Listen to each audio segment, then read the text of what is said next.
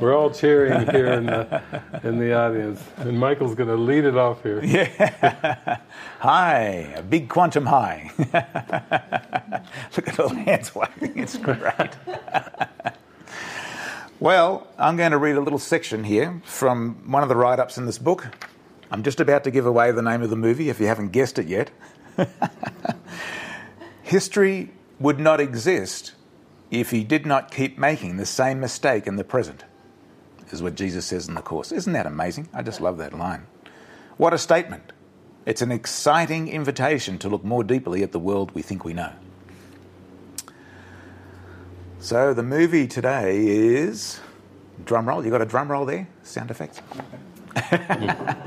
Mr. Nobody. Yes. Who hasn't seen Mr. Nobody on the screen there? Put your hands up. Oh, quite a few. Oh. Yes. Oh, you're in for a oh. treat. So it's in chapter three if you happen to have the book. And I noticed David sort of gave it away last night. You said something about getting the book and opening You up to chapter three. night. Yeah. Read chapter 3. So anyway, we're in for a real ride today. So enjoy, and we'll get straight into it with David. Okay, beautiful. Well, yeah, it's very. I can feel the excitement building because, as I said, uh, uh, we're going to be going and undoing a lot of of religious beliefs and spiritual beliefs because, in the end, just Jesus and Buddha both had said the same thing. They said, "Empty your mind, empty your mind of everything," and and that means, of course, of, of the spiritual beliefs and the religious beliefs have to go as well because theology is uh, still just a stepping stone or a trampoline to an actual experience of union with God and direct union with God. Uh, some of you might remember from the manual for teachers, uh, they asked Jesus the question in the manual for teachers, you know, can God be reached directly? And uh, he says, Yes, that's his answer uh, to can God be reached directly. That's very encouraging as we are on this spiritual journey. That you know, if anybody tells you you're, you know, you don't have a chance of experiencing God or a chance of hearing the Holy Spirit in this lifetime, uh, Jesus does say it's it's it's very rare, and and you would not have God in in sustained awareness for long because if you were aware of God and, and you went into revelation, the world would disappear. So you'd have the disappearance of the universe uh, because light and darkness don't coexist. One is real, light is real, and darkness is not real. So uh, I feel we have a, a very important opportunity, and all of us are gathered here. We're gathered with you, but we're really doing this for the whole universe because it's it's really just one mind that's sleeping and dreaming. And so, as we give our all here to to open up and to desire the truth above all else, and desire to know God and know our divinity as Christ, then that desire is really radiates out for the whole cosmos, the whole universe, the whole sonship, Jesus might say. And this morning, I, I don't know if any of you do the workbook lessons. They actually have some people that do the lessons like one day a year for 365 days a year. And um, actually, uh, I was listening to the reading. I have a corresponding reading from the text that goes with the workbook lesson today. And as I was l- just listening to that this morning, I got to this uh, second um, paragraph uh, here in, from the goal of specialness in chapter 24. And as I was reading through it today, it just dawned on me like, oh my God, this is the movie. This is our movie today. The reading of the day synchronizes perfectly with the movie. So I'll start off with that. And this is again from chapter 24 in A Course in Miracles, the goal of specialness. Jesus says, There is no dream of specialness, however hidden or disguised the form, however lovely it may seem to be, however much it delicately offers the hope of peace and the escape from pain. in which you suffer not your condemnation. In other words, specialness and the fantasies of this world are very cleverly disguised forms of the purpose of death. In other words, if, if death had no attraction and guilt had no attraction, you could just drop it like a hot potato. You could drop it in an instant. But the ego is so clever that it disguises death and it disguises guilt in attractive forms, almost like jewels that glimmer. And some of you have read those passages in the Course where it, he's talking one minute about rubies, but uh, the rubies are, are jewels, but really he, he's calling them like drops of blood. uh, he, he, makes, he makes that transition. And diamonds that sparkle, he says, are tears. And so everything of this world that glimmers and draws your attention is part of specialness. He says, in dreams, effect and cause are interchanged. For here the maker of the dream believes that what he made is happening to him. He does not realize he picked a thread from here, a scrap from there, and wove a picture out of nothing.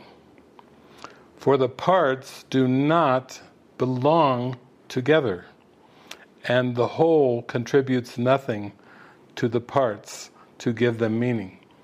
So the thing that we consider, even if you consider in a human lifetime, you say, well, I have a spiritual life, and this is my economic conditions, and here's my cultural conditions, here's where I came from genetically, uh, from mom and dad and our lineage.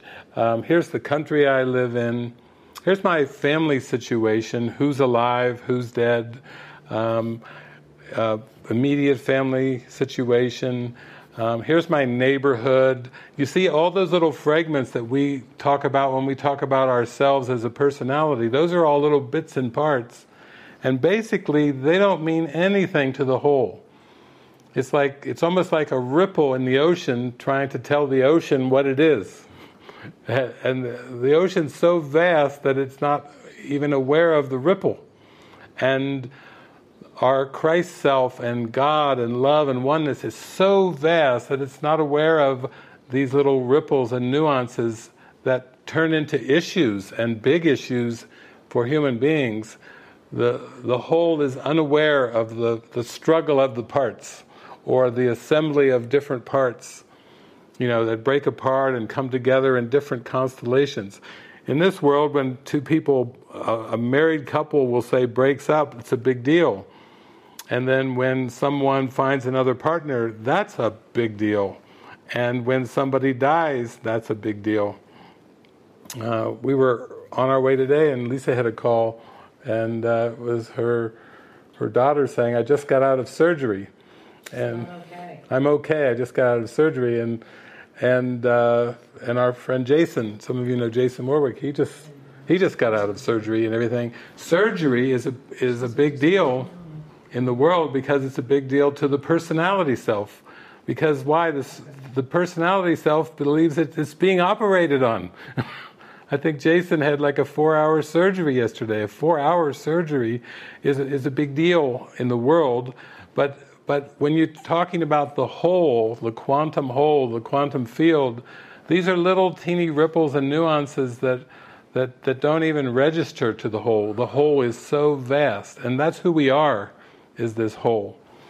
So I thought uh, yesterday too, I played uh, lesson number 300.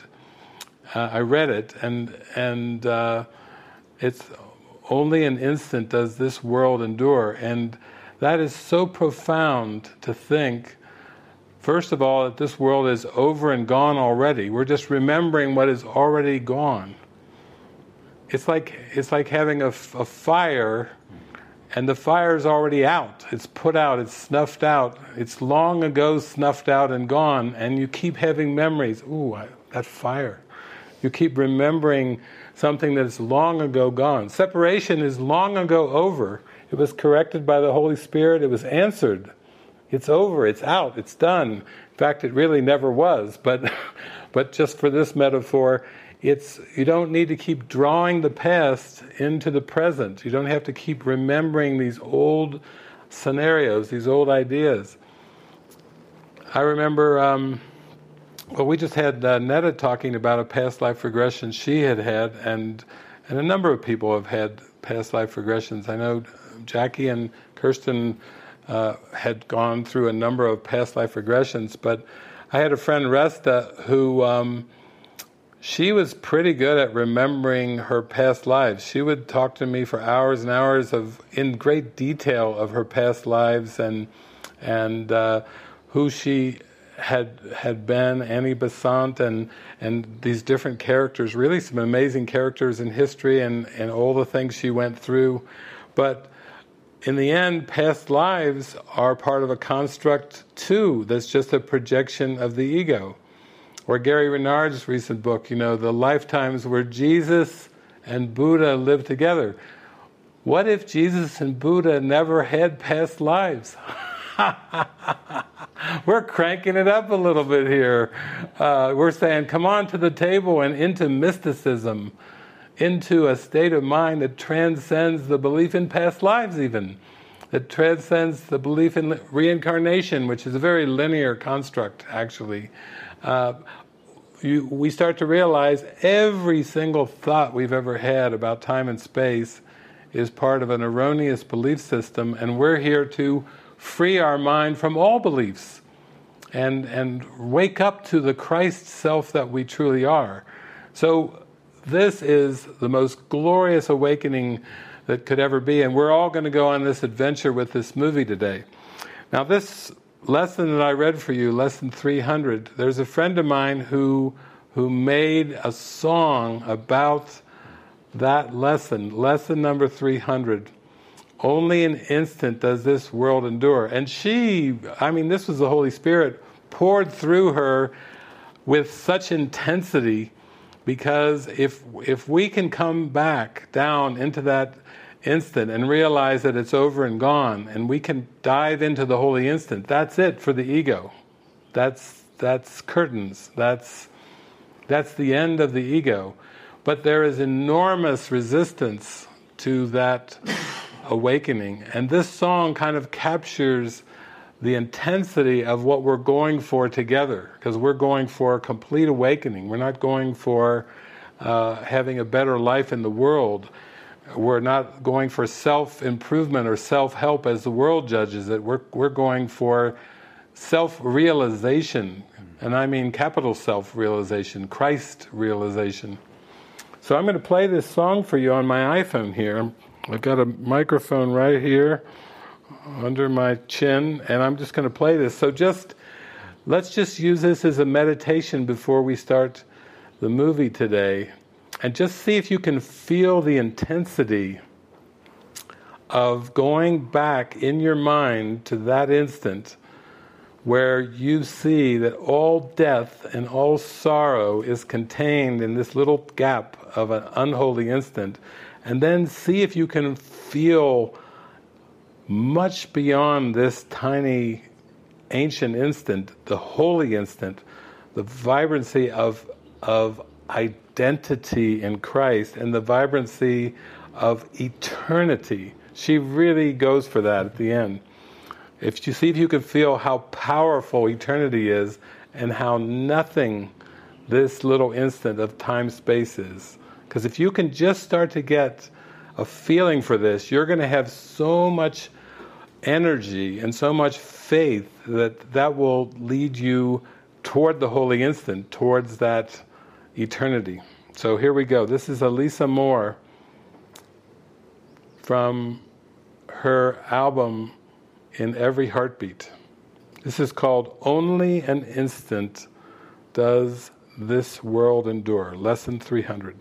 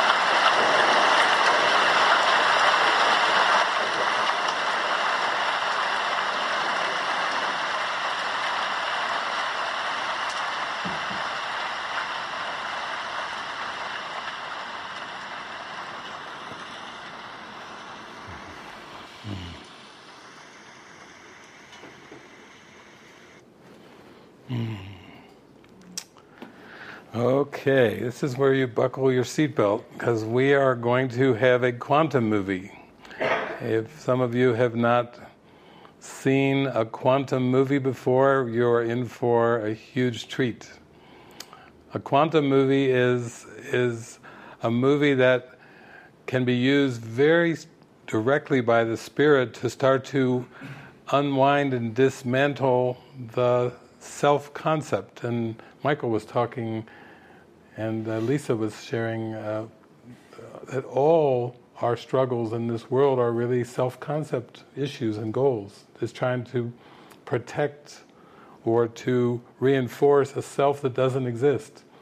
And even self-help books, are, where they're trying to help the personality self, you know, there's a whole section in most libraries on self-help. But this is going way, way beyond self-help into forgiving the self that you thought you were and accepting the real self that you are and forever have been, the I am presence before time was, as Jesus taught, before Abraham was, I am. You could put your own name in there instead of Abraham. before the personality self was, I am. And that's the truth. That's that is the the words that point to the actual experience of the truth. So we're going to watch this movie today, and I'll give you a little bit of a setup before we start because uh, it it helps to have every everything that you have as a context will help you with this movie. Uh, first of all, it's not the kind of movie that that has like a plot and you follow along and you hope to find a, a resolution. Uh, that's what the ego enjoys: a beginning, a middle, and an end. Uh, but this movie is not designed that way. Uh, first of all, let's just take a look at the name Mr. Nobody. Mr. Nobody. Starts to remind you of the Course in Miracles lesson I am not a body, I am free, for I am still as God created me. So, Mr. Nobody, there's something there, there's a presence there that's not a body. And uh, in this movie, uh, Mr. Nobody uh, has a name. It's the same name as uh, the, the, fish movie, Nemo. Uh, instead of finding Nemo, we're looking at finding Christ. is actually what we're about today. We're we're on a finding Christ mission, and Mr. Nobody. That's a clue that who you are, who I am. None of us are really the body. The body was made by the ego in terms of vibrations. It's very dense. It's vibrating at a very slow frequency, and it's not who we are. If you go higher and higher into higher states of consciousness, you actually go higher and higher to the point that you can move into the, the ethers and you can be, move into spirit, which is pure I am presence. It is literally has no body. It never had a body, the spirit never had a body. And even with Jesus, the spirit never really came into matter. Uh, it never came into Jesus. It was just like the Holy Spirit used Jesus as a puppet to speak of what is beyond this world and and to demonstrate through his love and kindness and friendliness the, the, how wonderful the Spirit really is. So, Mr. Nobody I am not a body, I am free. And who could who could forget the Beatles? The Beatles, all of the Beatles songs, everybody remembers All You Need Is Love, but what about He's a real nowhere man living in a nowhere land? Making all his nowhere plans for nobody. Nobody. He's not making any plans for nobody because there isn't a body. The Beatles were onto it. All you need is love and Mr. Nowhere. Nowhere Land, I think was the name of it, wasn't it? Uh, that's amazing. Those are all foreshadowing the awakening the Beatles were foreshadowing this spiritual awakening too. So, the main character in this movie is uh, is Nemo. Now, we're going to really get snippets from Nemo's lives, potential lives. There's a lot of, uh, you know, if, if some of you have heard of parallel lifetimes or multiple lifetimes, parallel lifetimes have that thing that they're going on simultaneously. What I said earlier was all of these seeming, quote, lifetimes, including the lifetimes of Buddha and Jesus, and all the lifetimes are all going on simultaneously.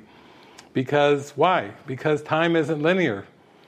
Time is simultaneous. It's a more accurate uh, representation of time, not linear time, but simultaneous time. And so this movie is a great reflection of that simultaneous time. We see little threads of, of Nemo in this movie, going all the way from prenatal, before ne- Nemo is born. There's actually a little scene where uh, he's with the angels of oblivion before he's born. And the angels of oblivion, of oblivion are helping, before people are born, they, they forget aspects of, of their life. You know, did anyone ever see that movie uh, with Robert Downey Jr., Chances Are? Has anybody seen that one where uh, he's supposed to get his uh, amnesia shot? And uh, the whole movie is based on the, the premise that he he's so anxious to get back on earth that he the angel is supposed to give him his amnesia shot so he forgets his previous lifetime and then it, all these memory fragments start coming back into his life. Well, Nemo actually has a pre prenatal scene where he's with the angels of oblivion and everybody uh, they kind of touch the lip uh, the lower lip of, of everyone before they come in and so they forget they forget the the past before they come into this lifetime. But uh, he missed his um, his uh, little touch on the lip, and therefore he's got all of these different fragments of memory from these seemingly different lifetimes. We'll call them. Really, these are just projections of the ego. All lifetimes, all things in form are projections of the ego. All these separate experiences and lifetimes and he's got all of these whirling around, everything from prenatal all the way through when he's nine years old and his parents divorce, all the way through when he's 15 and his first love relationship with Anna, two teenagers having sex in their, their parents' house, uh, all the way to 34 when uh, he's an adult.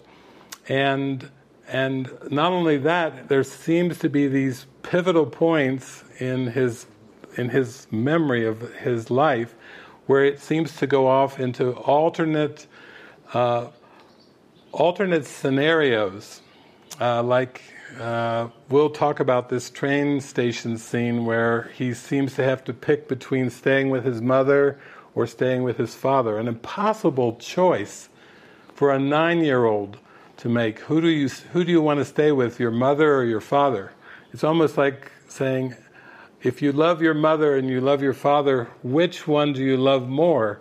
You know, that's not love. Love isn't a more or less thing. Love, love isn't a choice between options. In fact, we've had similar to make choices sometimes with parents, but but in in reality, we have one spirit parent, and that spirit parent is God, and we don't have to choose between two different gods or two different loves. We, we, that's a crazy choice to try to choose between this love and that love. In fact, Jesus tells us in the workbook there is only the love of God. There are not different kinds of love, there is only one love. There is only one spirit, there is only one self. And we're going to watch Nemo as he goes through a bunch of memories and he's trying to sort out who he really is. And we'll follow him from prenatal all the way through his young years, nine years old, 15 years old, 34 years old. Those are the th- main time uh, points and varieties of things. And, and also through his different love relationships. You know, in this movie, uh, we're going to see three different lifetimes spin out where he has he gets married to three different women in these different uh, scenarios. Uh, one is named Anna, one is Elisa, one is uh, Jean, and all of these marriages are, are just like everything in this world, are predicated on a belief in lack or unworthiness, looking for fulfillment in a soulmate, looking for fulfillment in a partner, or maybe marrying for reasons other than love. All these kind of motives are, are explored in this movie. And when you look at these three scenarios, if you were told ahead of time in a movie synopsis that that Nemo has three different life partners or three different uh, wives, so to speak, um, people would say, oh, it's a movie about polygamy. No, it's not. This is not polygamy. We're into quantum. Uh, this is a movie where Nemo has three wives and he's not polygamous. because, because we're in the quantum realm. These are just scenarios in the mind that are playing out. And, and it's playing out these egoic desires looking for love in all the wrong places, looking for love in too many faces, in this case, in three different faces, and still not finding complete fulfillment, complete joy, complete happiness through the form. Because when we look for love in form, we are looking for love in what the ego made. The ego made the form. The ego projected out the cosmos. The ego made time and space. In the Beyond All Idols section of A Course in Miracles, there's one simple sentence. And the sentence has four words in it and a period. And this is what it is God knows not form. How's that for a sentence? God knows not form. God did not create form. God does not know form. The Holy Spirit, which is a representative of God in the Holy Trinity, is He he can see past the illusion, so he can use the form to take you back to the formless. He can use the symbols to take you beyond the symbols. That's what the Holy Spirit's purpose is. That's why we pray to the Holy Spirit for guidance. We don't pray, you know, in the morning and just sit there, okay, Holy Spirit, I am abstract love and light. There is no form. I don't need your help. I am the Christ.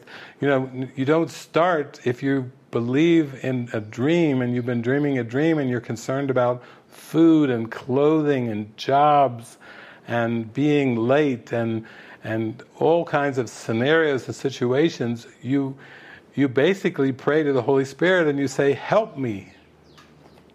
Or or as who's it? Uh, James Brown, "Help me." help me, Holy Spirit, help me. You got to do your James Brown in the morning with some intensity. If you're dreaming a dream of separation and fragmentation, you're going to have to have some help to remember you're the Christ. You can't just t- click your heels together, your ruby slippers, uh, or twinkle your nose like Samantha on Bewitched, you know, and go, okay, I'm the Christ, I'm the Christ. You can't affirm your way back there. You need some help. Help me. Help me, Lord. That's the way to get into it, you know. That's the prayer of the heart. You know, I need help in my perception. And the thing about this movie is this movie is a good lead into another little booklet that I took down.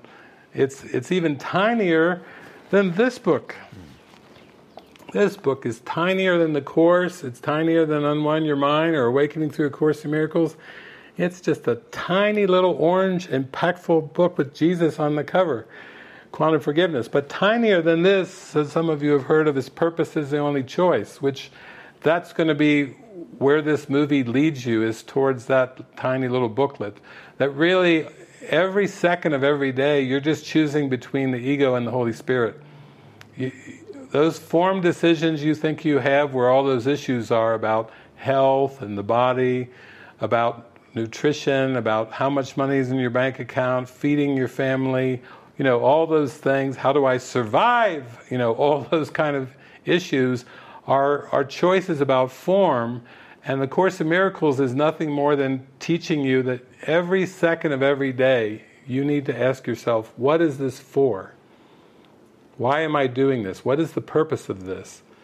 Before I even came to A Course in Miracles, I was in 10 years of, of university, and I remember in, in, undergrad and grad school walking around this this little park uh, over next to University of Cincinnati, and I would ponder what is this all about? What am I doing here in university? Why am I studying all these things? What is this degree going to really do for me? How am I going to find true happiness? What what do you want? What am I is to become of me? What is this all about? I don't really feel like university is really what the meaning of life is, or graduate school. There has to be something more than this, and and I would get this sense of purpose, like I would feel this intuitive sense of just keep questioning. What is it for? Why are you in spending ten years in school full time? Good question. The spirit was like saying, "Good, good, good." Well, maybe it's because you you want a career. Why do you want a career? Because I need money. Why do you need money? Because I want a relationship and a house and a car. You know, I mean, all I would follow it in. What am I doing things for? And the more that I ask, what am I doing all this for? The more I started to realize there's a different purpose. And it was a wake up call. I was getting a wake up call to wake up from time and space. This movie will really help you. This, this movie will save you thousands of years in, in spiritual effort. Thousands and thousands of years. Because we're getting beyond those issues of what does my body need to the need to know thyself, the need to wake up and remember who, God and who you really are. And Nemo is just going to help us because Nemo is really pondering what is this all about? Who am I? Uh, the context too of the movie is that not only do we have a little prenatal scene in there and, and scenes throughout his lifetime, but but Nemo grows, grows old, and he's, we see some scenes of him as 117 years old, almost 118, and he has a prophecy during the movie that tells him that he needs to stay alive until the exact point when he's 118 years old and at five something in the morning, uh, exactly when it, he he needs to stay alive till this point. Nemo is basically the last living mortal in this movie because the movie goes ahead um, about 70, 75 years into the future from now to a point where he's the last living human being, and what I mean by that is the other humans now are have found a way not to die. they have found a way to use um, what is it from pigs? Stem cells. Stem cells from pigs to regenerate, and so the body doesn't have to die. And here, Nemo becomes the last living mortal, the last human being who he he doesn't have the stem cells, so he's he's going through a dying process, and and he's pondering, what is this all about? Why do I have all these memories? We also will see a reporter in this movie who's trying to understand from the linear perspective, you know, about who are these pe- people? Did you have children or not? You know, were you were you you know all these kind of questions about about his worldly life, his worldly perception, to try to figure them out. And the ego is always trying to have us figure out who we are from the form not realizing that the form isn't causative and that our cause is God. We are the Christ and we have a, an eternal creator, and all these projections we call human beings in time and space are all an attempt to figure out who we are using the form. But we will never find our identity in the form. We have to go inside, we have to go within and let our, our thoughts fly home to heaven and not all, not hold on to all these hypothetical thoughts. So in in the movie, as well as in quantum forgiveness, I talk a lot about hypotheticals. Hypotheticals are basically, if you really squeeze them down, they're they're as if statements or as if scenarios. Like, let's say, let's say you're looking back at the past and you're just saying. Uh, my life would be so much better if I had just married this person or if I just hadn't been divorced or if I just hadn't left my children.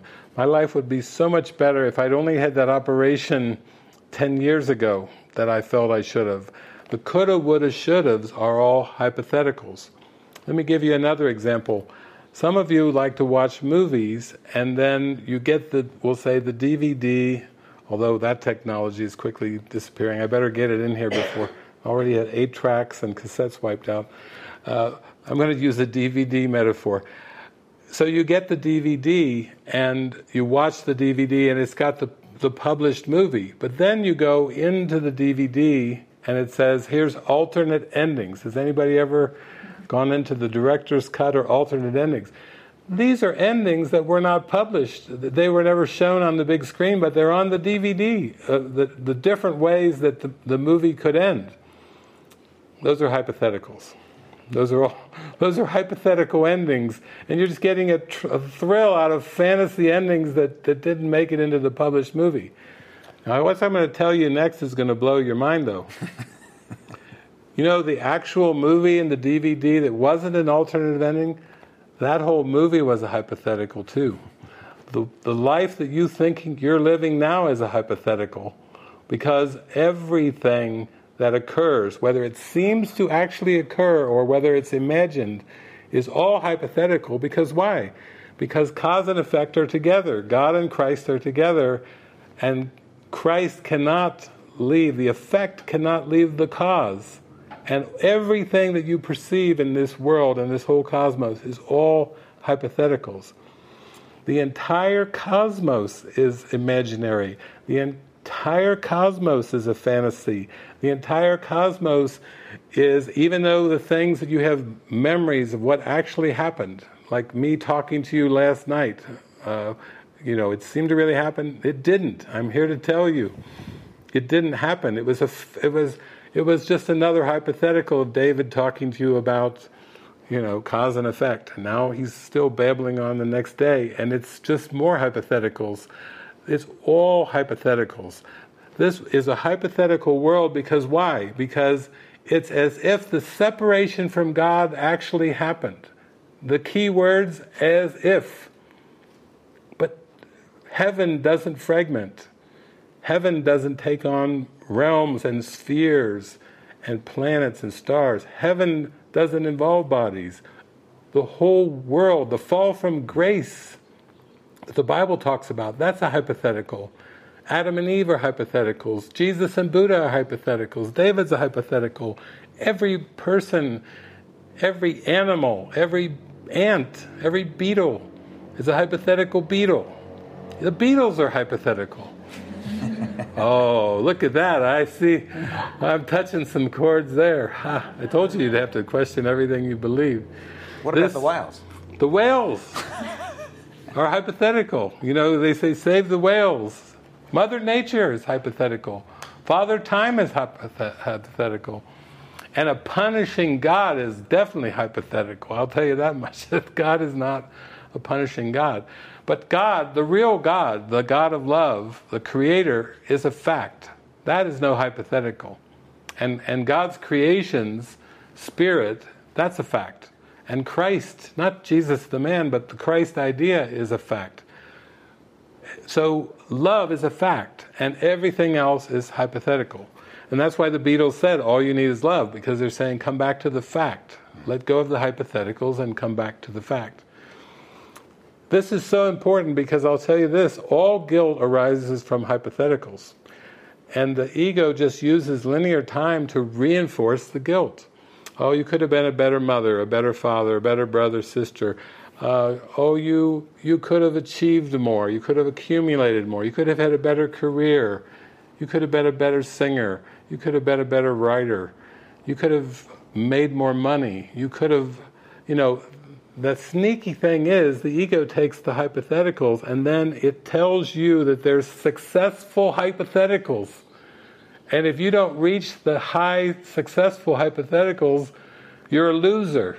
The ego goes, ah, you know, you keep trying to reach these ideals to be a good mom, to be a successful person. You know, it's always putting these ideals of hypotheticals, and then you sometimes you can't reach them. And then you look around and you say, well, other people reach them. No, no, they aren't really reaching anything. It's all fabrication. Nobody's reaching anything. The whole push in this world is all about strive and achieve and accumulate and be successful.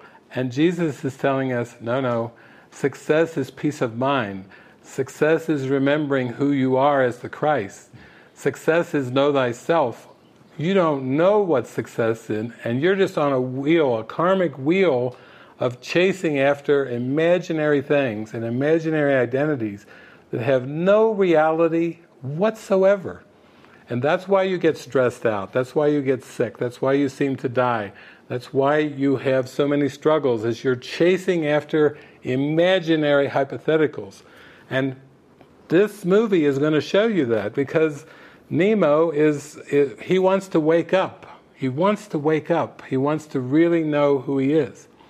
And then, of course, at the very end, uh, I'm going to play a music video after the movie, and Michael will chime in with some amazing things. Some of you who have studied physics know that when you study physics and quantum physics, they basically tell you that time seems to move in one direction. It seems to move from past to future. But the laws of physics say that you should be able to move back in time just as easily as forward. And what that is showing us is too is that these hypotheticals, whether they're forward hypotheticals or reverse hypotheticals, are all the same. Most people aren't aware of these reverse hypotheticals, but it's it's a very much of a, a, practice of physics that, that you should be able to go back just as easily as you go forward. There's going to be a little bit of that towards the end of this movie, which to me is a beautiful symbol of we have to let go of everything we think we know. Even the belief that time moves toward the future, that is a belief. That's still just a belief. So, okay, Nicholas, I think we're ready to take it away. A little section here. Oh, and Michael has one more brief thing that he wants to add here before we get into the movie. read this part because I think it's a beautiful lead into the movie. Uh, David writes It takes enormous willingness to consider the idea that everything in time and space is hypothetical. It takes going down the rabbit hole and then some. But the gift that awaits us as we start to align with the truth is more fulfilling than anything we can imagine. Mr. Nobody takes us on a journey that beautifully dismantles the world of form, of cause and effect, and shows what happens when we let go of our desire to stay distracted by a made up world. Amen. Amen. Okay, take her away, Nicholas. Get your popcorn, get your snacks ready. Here we go. We're going on an adventure into the mind. We call this pigeon superstition. Because I have people watch this movie and they go, "Come on, what's going on with this pigeon, David?" I mean, it got me confused at the beginning. I'm like saying, "What the heck is going on with the pigeon?" Some of you have heard of B.F. Skinner and stimulus response, and how they how you study behaviors to try to deduce meaning. Uh, that's what stimulus response behavioral psychology is all about. Studying behaviors. Again, Jesus would laugh. He would say, "You're studying effects." to look for actions and consequences or causes and effects that aren't even there because human behavior is is on the realm of perception and the realm of form and there aren't things that you actually do that cause other things uh, there's a lot of beliefs like people will tell me well david i can't really drink drink caffeine before i go to sleep because i won't be able to sleep like the caffeine is causative and the not sleeping is the effect. You know, that's all in the mind, by the way. It's all made up. There's nothing causative about caffeine. Caffeine doesn't keep you awake. It's just magic. It's just it's it's like associations that are built up and enough enough associations are made and then people say, well, you know, caffeine keeps you awake. Or if you people will say, well, that's that's not so dramatic, but if you eat too much food, you'll get fat. You know, that's not true. There are people with high metabolic rates that that eat and eat and eat and eat and eat, and they're skinny as a rail. it's, it's just a belief in cause and effect. Now, with the pigeon, let me just talk about this pigeon real quick so we don't have pigeon questions. I don't want us to get through today and it's like, can we go back to the pigeon? Let's solve the pigeon thing right away so you're not messing around and thinking about that the whole movie. The pigeon basically is in there and wants the food. And so they do this experiment where they randomly uh, send, open the door and send some seeds. The thing is, the pigeon is a reflection of the ego belief system, so it's going to try to associate what happened in form. Like, why did that, that door open, releasing the seed? What was I doing? Was I flapping my wings? Was I over in a certain position? Was I doing something?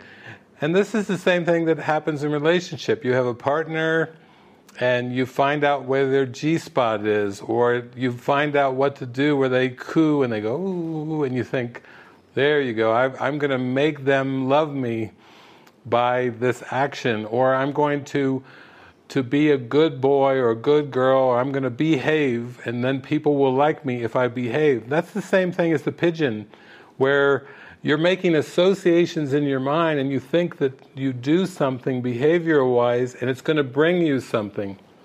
But behavior isn't causative. It's all misperception and it's all about the thoughts. And as long as you hang on to ego thoughts, it wants you to make false associations because when you make false associations in linear time, you stay stuck in linear time, in your belief, and then you don't escape it. And the ego doesn't want you to go back to eternity, it wants to have you stuck in time. So, is the pigeon example is the pigeon just he, it wants the food and it's in a cage and it wants the food so it when the door opens, even randomly, it's going to look, what was I doing? How did I make that door open? It didn't make the door open. You may be trying, let's say you're trying to go on a date to attract a partner and you get all dolled up and you're all dressed up in your best suit or your dress and you wear your makeup or you've got your gold watch on or whatever and you're going to try to attract another body to you as a partner and you actually believe that you can do something in form with your behavior to get a partner. This is a classic example of false cause and effect. You're trying to attract a life partner by doing things. You actually think that by changing things in form, you're going to attract a life partner. Most of us know intuitively if you just relax and you be yourself and you're laughing and you're fun and you're joyful and everything, that's your state of mind. And when you're in a loving, happy, joyful, free flowing, peaceful state of mind, you're going to attract, that mind will attract all kinds of witnesses to that state of mind. But if you don't know who you are and you're conflicted and you've got all this unconscious darkness on there, you're going to get a mixed bag of witnesses. You may have Romeo come along, but you may have Frankenstein too the next day. You know, you may have this beautiful prince that comes along or this beautiful princess, but you may have a mass murderer that's coming along the next day and you're going, what did I do different? I had the prince, the princess one day, and then I get uh, Charles Manson the next day did I just have a bad day? Was I unlucky? Or what did I do to attract that? You don't do anything. It's in the mind. It's all in the mind. It's where's your altar? Is your altar full of happiness and joy and, and thoughts with the Holy Spirit, or are you thinking with the ego? And if you're thinking with the ego, you're going to attract all kinds of conflicting witnesses, and you're going to get more confused, and you're going to think, I'm never going to wake up. Look at me, I can't do it. I keep attracting these conflicting witnesses. So the pigeon thing is important because that little pigeon experiment that he was talking about was talking about false cause and effect. And that's what I was talking about last night. That's what's in the book. You have to understand cause and effect and how it works in the mind. And you have to realize that you have to free your mind from this kind of false linear cause effect thinking because You'll never find happiness or peace of mind as long as you still believe that there's causes in form and effects in form. The mind is causative. and the thoughts are very powerful, and that's why you need to put your full attention in finding out what you are thinking and believing. Put all your attention into that, and start to pull your attention away from concluding and and uh, trying to figure out what the world means, because you'll never figure out what this world means. I'll guarantee you that. This world can be forgiven, but you can never figure it out. There's a lot of bright people, uh, like Vincent van Gogh is an amazing artist, but he killed himself. And many artists, they start to tune into a deeper sense of purpose, and then they look at the world and they just go, I cannot understand or figure out this world. And sometimes they just kill themselves because it's too frustrating. That, that inner love that they feel doesn't match with the picture of the world. And sometimes they get so hopeless that they just kill themselves. What we're going to do is give you the tools to understand that the picture, you don't need to keep looking at the picture. You're not going to find the kingdom of heaven through the five senses. You're not going to find the kingdom of heaven through the body's eyes or ears. So don't even worry about that. Like Leni last night was talking about her, her screaming two year old. You know, ultimately, it's not the screaming sound that's so painful. It's the, it's the belief inside that I'm not. What, what would a good mother do? And, and why is a good mother experiencing a screaming two year old that will not stop screaming? But ultimately, the Christ is just saying, You're more than a mother. You, you are the dreamer of this whole dream. And those screaming sounds are just no different than construction sounds or uh, sounds of coming off the radio or whatever. It's the meaning that we read into these screams, that that's where the guilt comes up. It's not the sounds themselves are not guilt inducing, it's what's underneath the interpretations in the mind that say, You're not a very good mother, or why, why is my daughter screaming right when I'm ready to watch this, participate in this online retreat? What did I do wrong? Didn't I give her enough love? Didn't wasn't I there for her enough that she's going to scream when I have this important online retreat?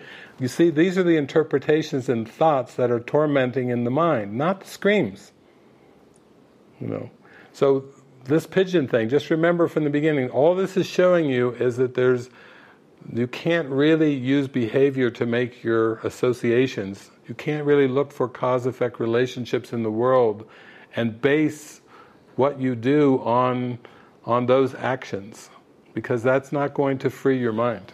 Can I? Uh, it's a good lead into something you wrote here. Is a good question to ask in any situation. Is will this reinforce or loosen my belief in linear time? A Course in Miracles teaches that time is transcended in the holy instant, which is an instant in which we choose the Holy Spirit instead of the ego. As we undo the belief in linear time and our attachment to specifics, we rise to the dreamer of the dream perspective. This is the only experience that can bring us true freedom and happiness. Yes, that's it. Oh, it's good. That's it. okay, take it away. Okay, that's a very beautiful scene because it's something that most people can relate to the idea of parents getting divorced and the question being posed have you made up your mind? Are you going to stay with mommy or daddy? You know this this is a world and a realm of impossible choices.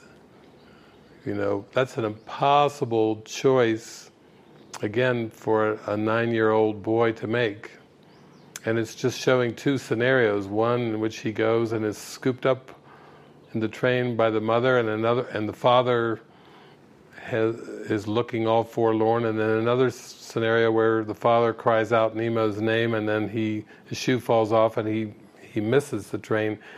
And that will spin off two completely different scenarios of of life with mom and a life with dad. Those are we could say alternate scenarios But this whole world is alternate scenarios. It's all these generated seeming choices between one illusion and another. And this world is a generation of scenarios as if the separation happened. So all these scenarios, none of them end up consistently happy. None of them end up consistently joyful. There is no hope of escape in inside any of these dream scenarios. And it's probably most blatantly spelled out by Jesus in A Course in Miracles, where he says, All the roadways of the world lead to death. All the roadways of the world, all these scenarios, these form scenarios, they never end up happy. There is a state of mind that you can find by going for another purpose for the world, forgiveness, but there is no personal scenario that ends up with eternal happiness. They're all distractions away from eternity.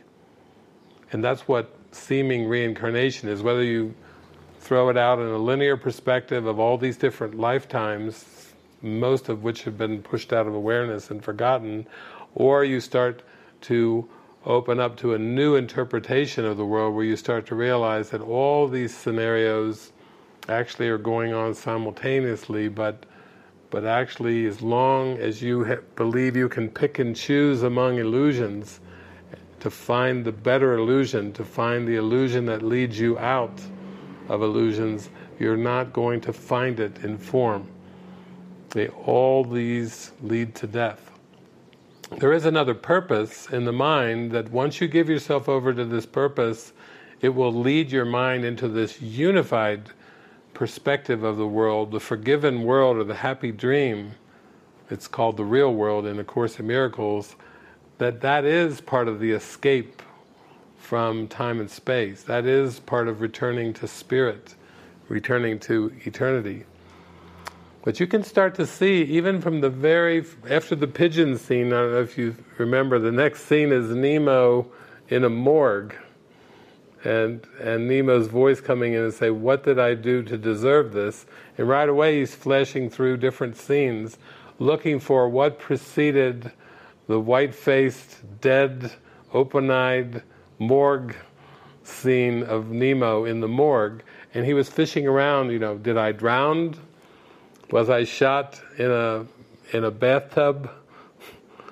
Uh, what what was the scenario that? What was the cause of death? You hear that? What was the cause of death? The ego invented birth, the ego invented the body, the ego invented death, but deeper than that, the ego always says there has to be a cause going on in form.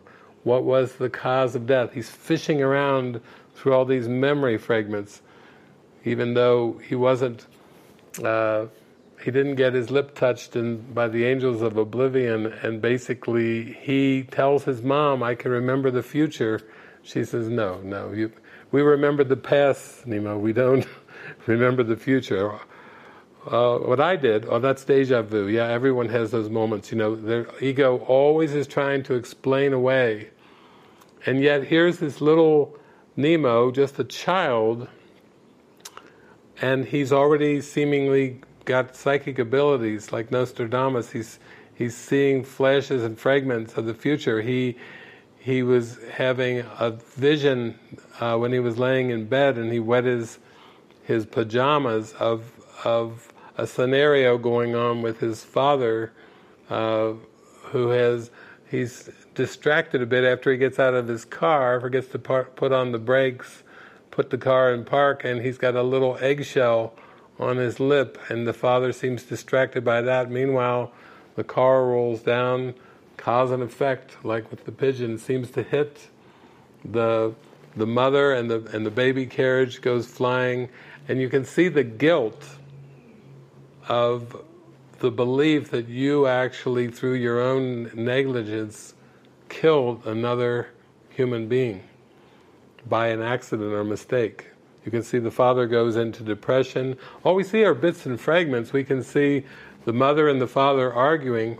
Well, you know what that feeling of guilt does to a relationship. If one of the partners suddenly has a huge guilt in their heart for having done something, that they have huge remorse, huge regret, and depression. You can see the look on the flesh of the father's face, just the sadness, the depression of believing that you caused another person's death.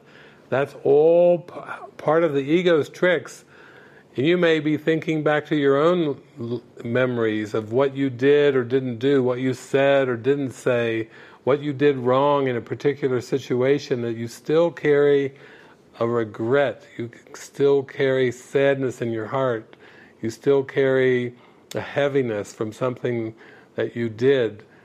It's not what you did or didn't do that produces the guilt.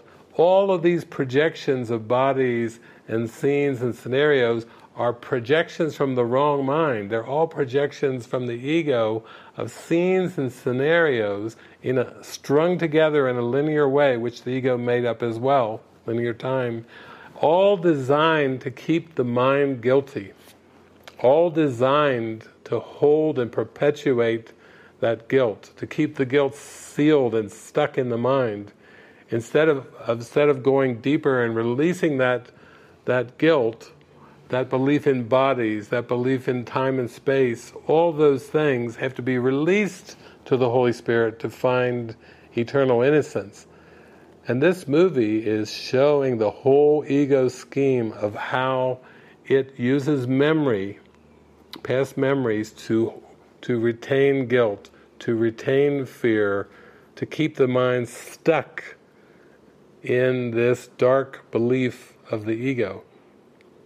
And yet none of these projections, none of these scenarios, none of what's perceived in this world as these separate scenarios will ever take you back to heaven. You, you have to have the whole thing reinterpreted. You need miracles, you need witnesses reflections of the joy in your heart to come to convince you that you are not of this earth, that you are not of time, that you ex- exist, your very being is before time was.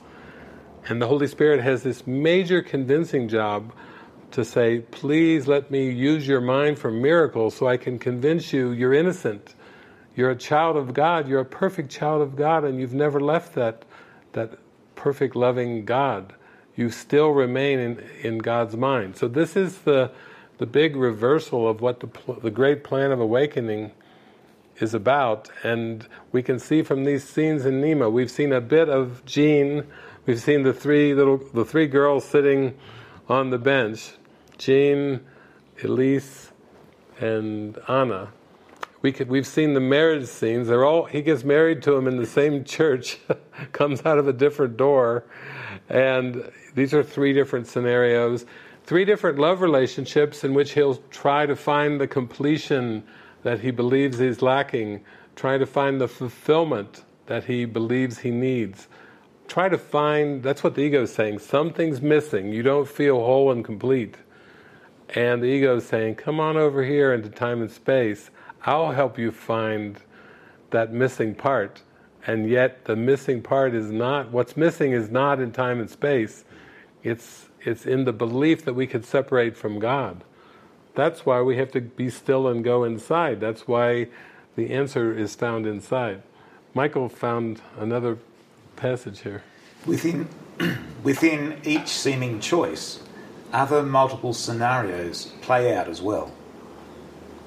The realization we have to come to is that because every scenario is a thought in the mind, everything is happening simultaneously. There has to be a way out of this predicament, out of this strange illusory world. Eventually, Mr. Nobody is going to show us what it is. Okay, roll it. We're on an adventure. Mr. Nobody's going to show us the escape. See you around. Okay, let's pause it there. Cause and effect. Your chance with the soulmate, and you're on the beach, and out of your mouth comes the words, I don't go swimming with idiots. And then the whole scenario plays out. Then you don't see your soulmate again until you see her with her children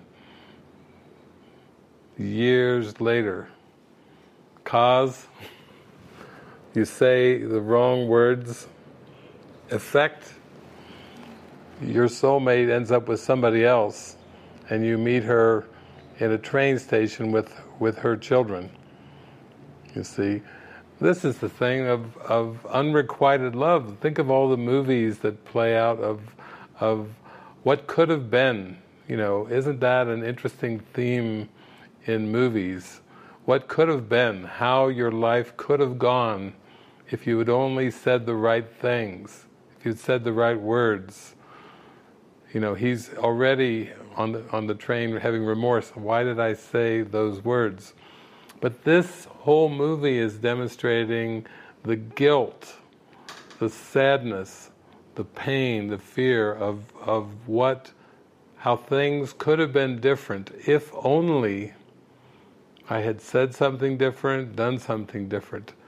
Lamenting the past, lamenting what could have been.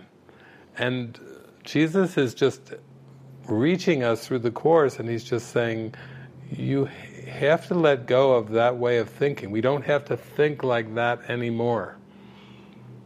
There came a point in Jesus' life where he had to look for another answer. He had to, to go to the Holy Spirit inside and say, what is my purpose? And the Holy Spirit's like, you are the Savior of the world.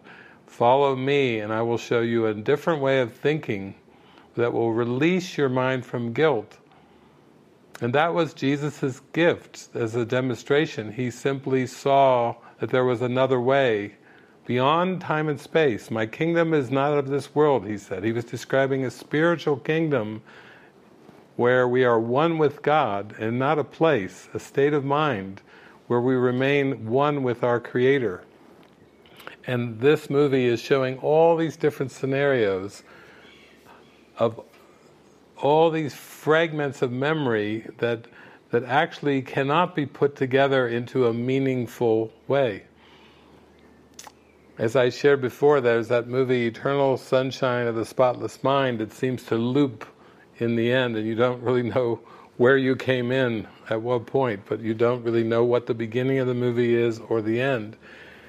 It's a very similar feeling with this movie that as you watch it, you can see these scenarios, and then you watch your mind when you see a character like Elise or or Jean or Anna, and you see it in context with Nemo. Oh, is the, oh he has children? It looks like with Elise, but oh, it looks like he was in a scenario where they were behind a propane truck on a bridge and it blew up uh, how does that fit in? See, the ego is always tries to make sense. If you pick up a novel and you start reading a novel and somebody told you it's a great novel, The Great Gatsby or something, and then you start reading it and you start have to read, read, read, read to find out what's happening. What is the story? In the end you start to realize that Jesus and the Holy Spirit aren't interested in stories. They will only use stories and parables that help lift you higher in consciousness, but the stories themselves don't mean anything. It's do they inspire your mind? Do they bless you? Do they take you towards the portal of escape towards eternity?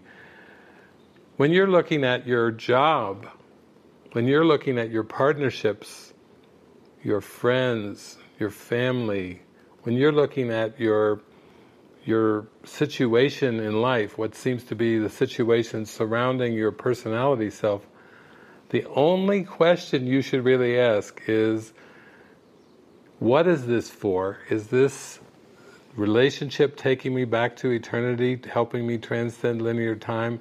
Is this job helping me towards eternity? Is this function, is anything that I'm doing taking me towards the escape from linear time, escape from guilt, and towards everlasting life? Even your religion, is my religion taking me towards a feeling in my heart of everlasting life? Do I feel joy? Do I feel the miraculous coming through me and surrounding me and radiating through me?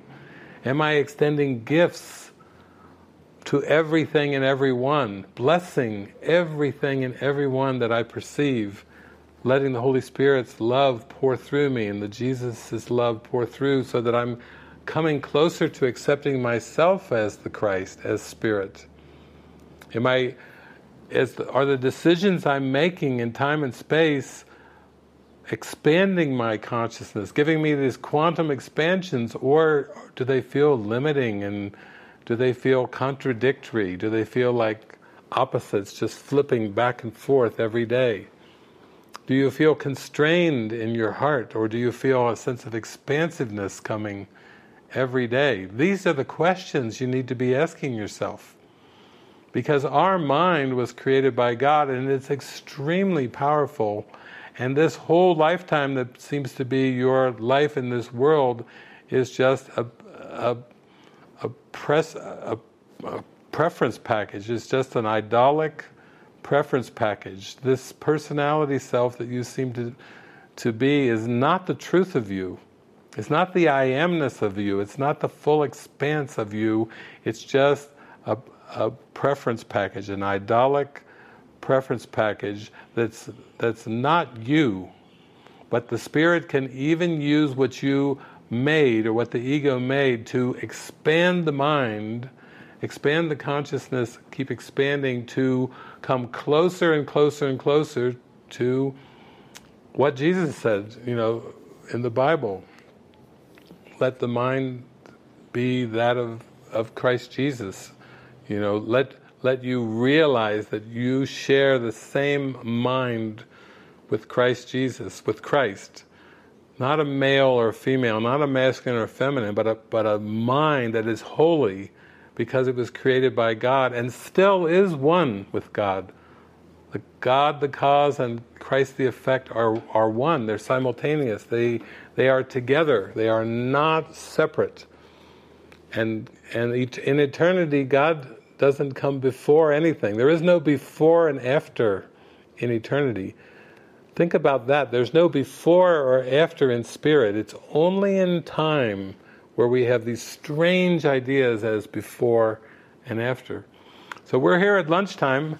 I, I that's something for you to chew on uh, at lunch. Even when you're eating that sandwich or that soup or that salad, just ask yourself: Is this choice loosening me from linear time and taking me back towards eternity. Even the choice of where you go to eat. What feels more expansive, you know? What feels most expansive for your lunch? Maybe you want to do some stretches or yoga stretches. Maybe you want to meditate. Maybe you want to eat. Maybe you want to fast. What is it that will expand my mind? Maybe you want to go to the restroom like Lisa. Uh, whatever. If that will relieve you and help bring your mind back to peace, that's good. Anything that you do that supports expansiveness is important and you need to pay attention. So we'll see you back in, in about two hours. We will continue on with Mr. Nobody. But we'll go back to Jeff and then he'll. Uh, and Jeff. Back to uh, Kristen, who's going to talk Jeff about and Kristen. some of these wonderful resources. yes. See you soon. Okay.